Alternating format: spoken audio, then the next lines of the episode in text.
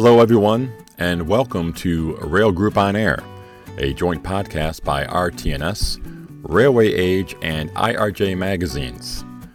I am your host, Bill Wilson. I am the editor in chief of RT&S magazine, and welcome to another podcast. This is Rail Group on Air.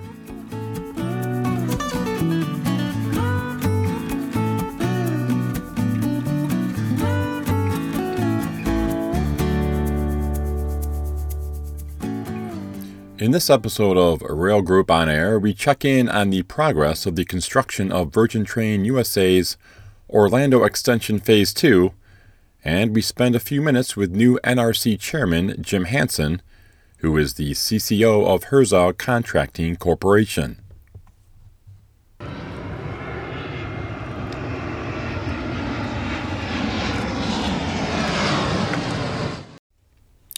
It was a sunny day in early December when Virgin Trains USA held a media day for the Orlando Extension Phase 2 at Orlando International Airport.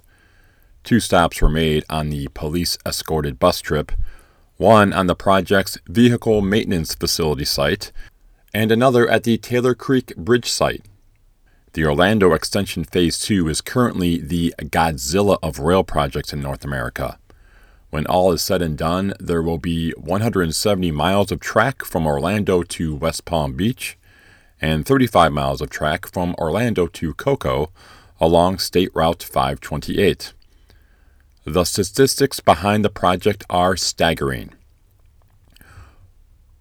491,000 rail ties, 2.35 million tons of granite and limestone transported by 20,000 rail cars 225 million pounds of steel, 2 million spikes and bolts, 6 million cubic yards of rail embankment fill, 55 bridges, 4 underpasses, 3 trenches, 600 acres of permanently preserved wetlands.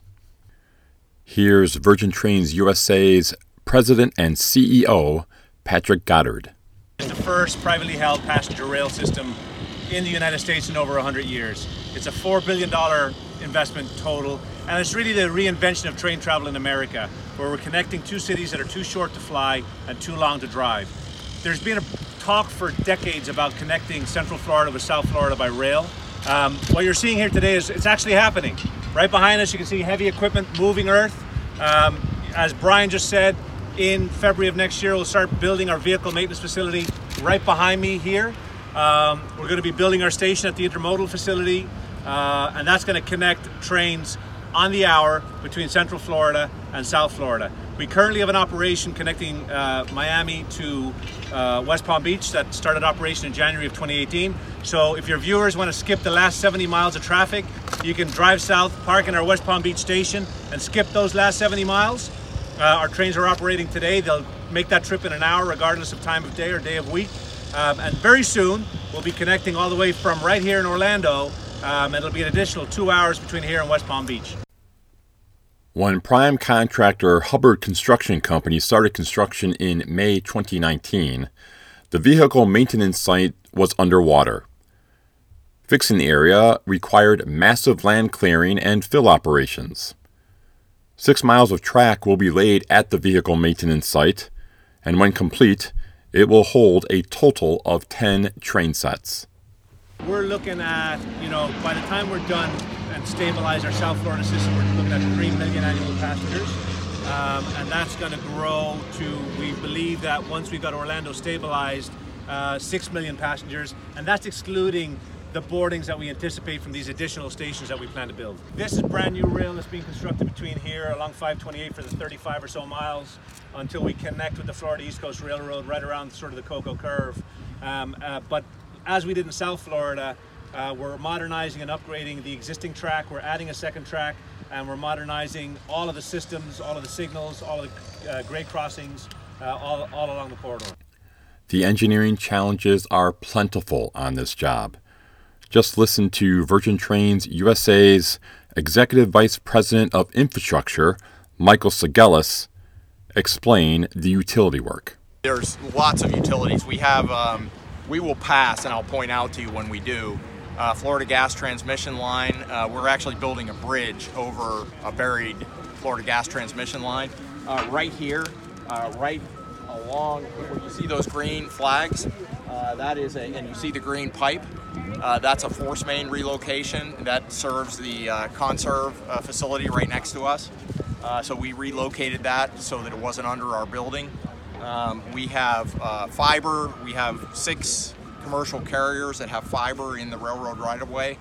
Um, and that fiber is being consolidated into a single modern duct bank. So it'll create brand new facilities for those carriers.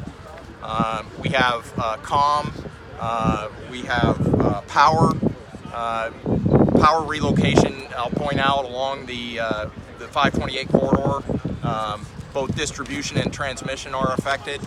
Uh, so uh, we have, and, and within the GOA campus, we have a tremendous amount of water lines. Uh, their main fiber communication duct is we, we cross, so lots of utilities. Our second stop was the Taylor Creek Bridge site, where we walked on a temporary wood trestle. Crews are using the trestle to construct the bridge, which has piles as deep as 270 feet into the small body of water. All we'll be doing is continuing on across the creek with this temporary trestle, um, and um, it'll be a deck just like this, and it, uh, a crane like this. This is a triple seven, a Manitowoc triple seven, uh, can traverse this trestle and feed the permanent bridge site. From the Atlantic, we moved to the Pacific, where I had the chance to talk to new NRC Chairman Jim Hansen in San Diego about the performance of the rail marketplace and how he is going to lead the association. So, talk about 2019 as, as how it went in terms of the industry. Okay. If you describe it? All right, all right. Well, uh, 20, 2019 was 2019 was really an interesting year. There was a lot of demand on the industry with all the uh, uh, the flood the, the flood support for the two, two major Western Class One railroads. Uh, the demand uh, the with the, the implement uh, the implementation of PSR throughout the industry, uh, demand for suppliers to kind of up their game, uh, minimize the impact on track. So those have been exciting challenges that I think the industry overall has met um, uh, enthusiastically, and those those opportunities create uh, other avenues of business for the supply community. What do you think 2020 is going to be like? 2020 is going to be uh, we're cautiously optimistic. Um, although uh, there is some challenges with regulatory issues with some of the tariffs that are in place right now, and we're cautiously optimistic uh, with an election year coming up that some of those uh, pressures um, uh, kind of relax a little bit, and then with the new trade agreement between Canada, the U.S., and uh, Mexico, there's there's there's reason for opti- optimism there as well. So you're the new NRC chairman. Can you want to you want to talk about what's on your agenda? Well, I'll tell you what, I have a 43 year veteran, been part of this NRC, uh, attending these conferences since 1988, believe it or not, Bill. So it's uh, really watched the evolution of this involve. Uh, my agenda is I got a couple things. I want to continue uh, uh, the, to be a good steward of the industry, if that makes sense to you. I think it's really important that we are a viable trade association, that we are not considered, uh, you know, a boondoggle destination. That there's there's a lot of value uh, to our to our association members, and I'm going to work diligently on behalf of the entire membership, uh, over a thousand members plus. So uh, everyone's been talking about the flooding events of 2019. seems, you know, with whatever you want to call it, climate change, global warming, whatever you want to call it, there has been more extreme weather events. Yeah. Is that something to be conscious about in this industry that oh, there could be a lot more years like 2019? A- abs- absolutely. That's uh, you know I you know obviously working for Herzog, um, you know that's we, we played a major major role in the uh, disaster recovery here in the Midwest this past year, and uh, the technology that we've developed, uh, technology that my competitors and fellow NRC members are developing is uh, absolutely it's every bit on the forefront. Is, is, is, you know getting to be ready. These railroads cannot afford to be down. Do you want to talk about the technology advancement? It seems like it's really coming to a head here in this industry. It's there's been a lot of advances, and there's going to be a lot of more advances coming up. You know, it's it's amazing to see um, to see the transformation uh, in in my career, especially in the last five five years. It's just been unbelievable. You got AI, artificial intelligence. You got you got vision systems in there.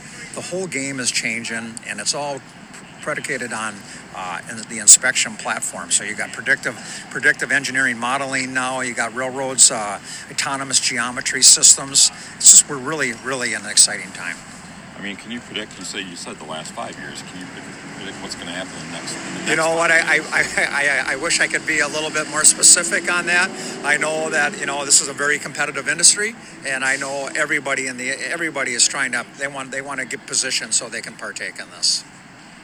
I mean, this technology is going to have kind of a ripple effect as far as you know labor and, and maybe taking some workers off the job do you see that as a concern, or is it just going to be like, well, we'll take workers off the job here and put them in else in other places, or is there going to be a labor concern here with you, this technology? You know, that's really a good question, and uh, that's that's been correlated through the um, through the association. There there is concern on that, but if we want to, if a, if a, a railroad uh, NRC member wants to be prevalent in today's industry, his technology better be in place. And uh, remember, like Mr. Creel said this morning, uh, you know, get on that track, get on off, take advantage of these short working win- windows, and uh, be able to answer the bell when needed. Anything else you want to add? You know, I just um, it's we are blessed to be in the railroad industry first and foremost. And the NRC, what I'm really proud of is uh, not only a professional uh, trade association, but the, the, networking opportunities, a chance to sit down and rub elbows with a, a gentleman like Mr. Keith Creel. Um, you know, you got Eric Gehringer from the Union Pacific. The, the list goes on and on with great, great people here in attendance, and it's just a wonderful opportunity for all our members to be able to uh, engage in the industry.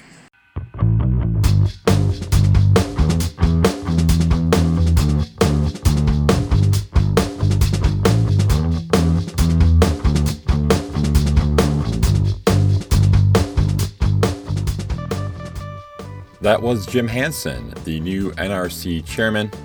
I also would like to thank Virgin Trains USA for the media tour and the access to their people.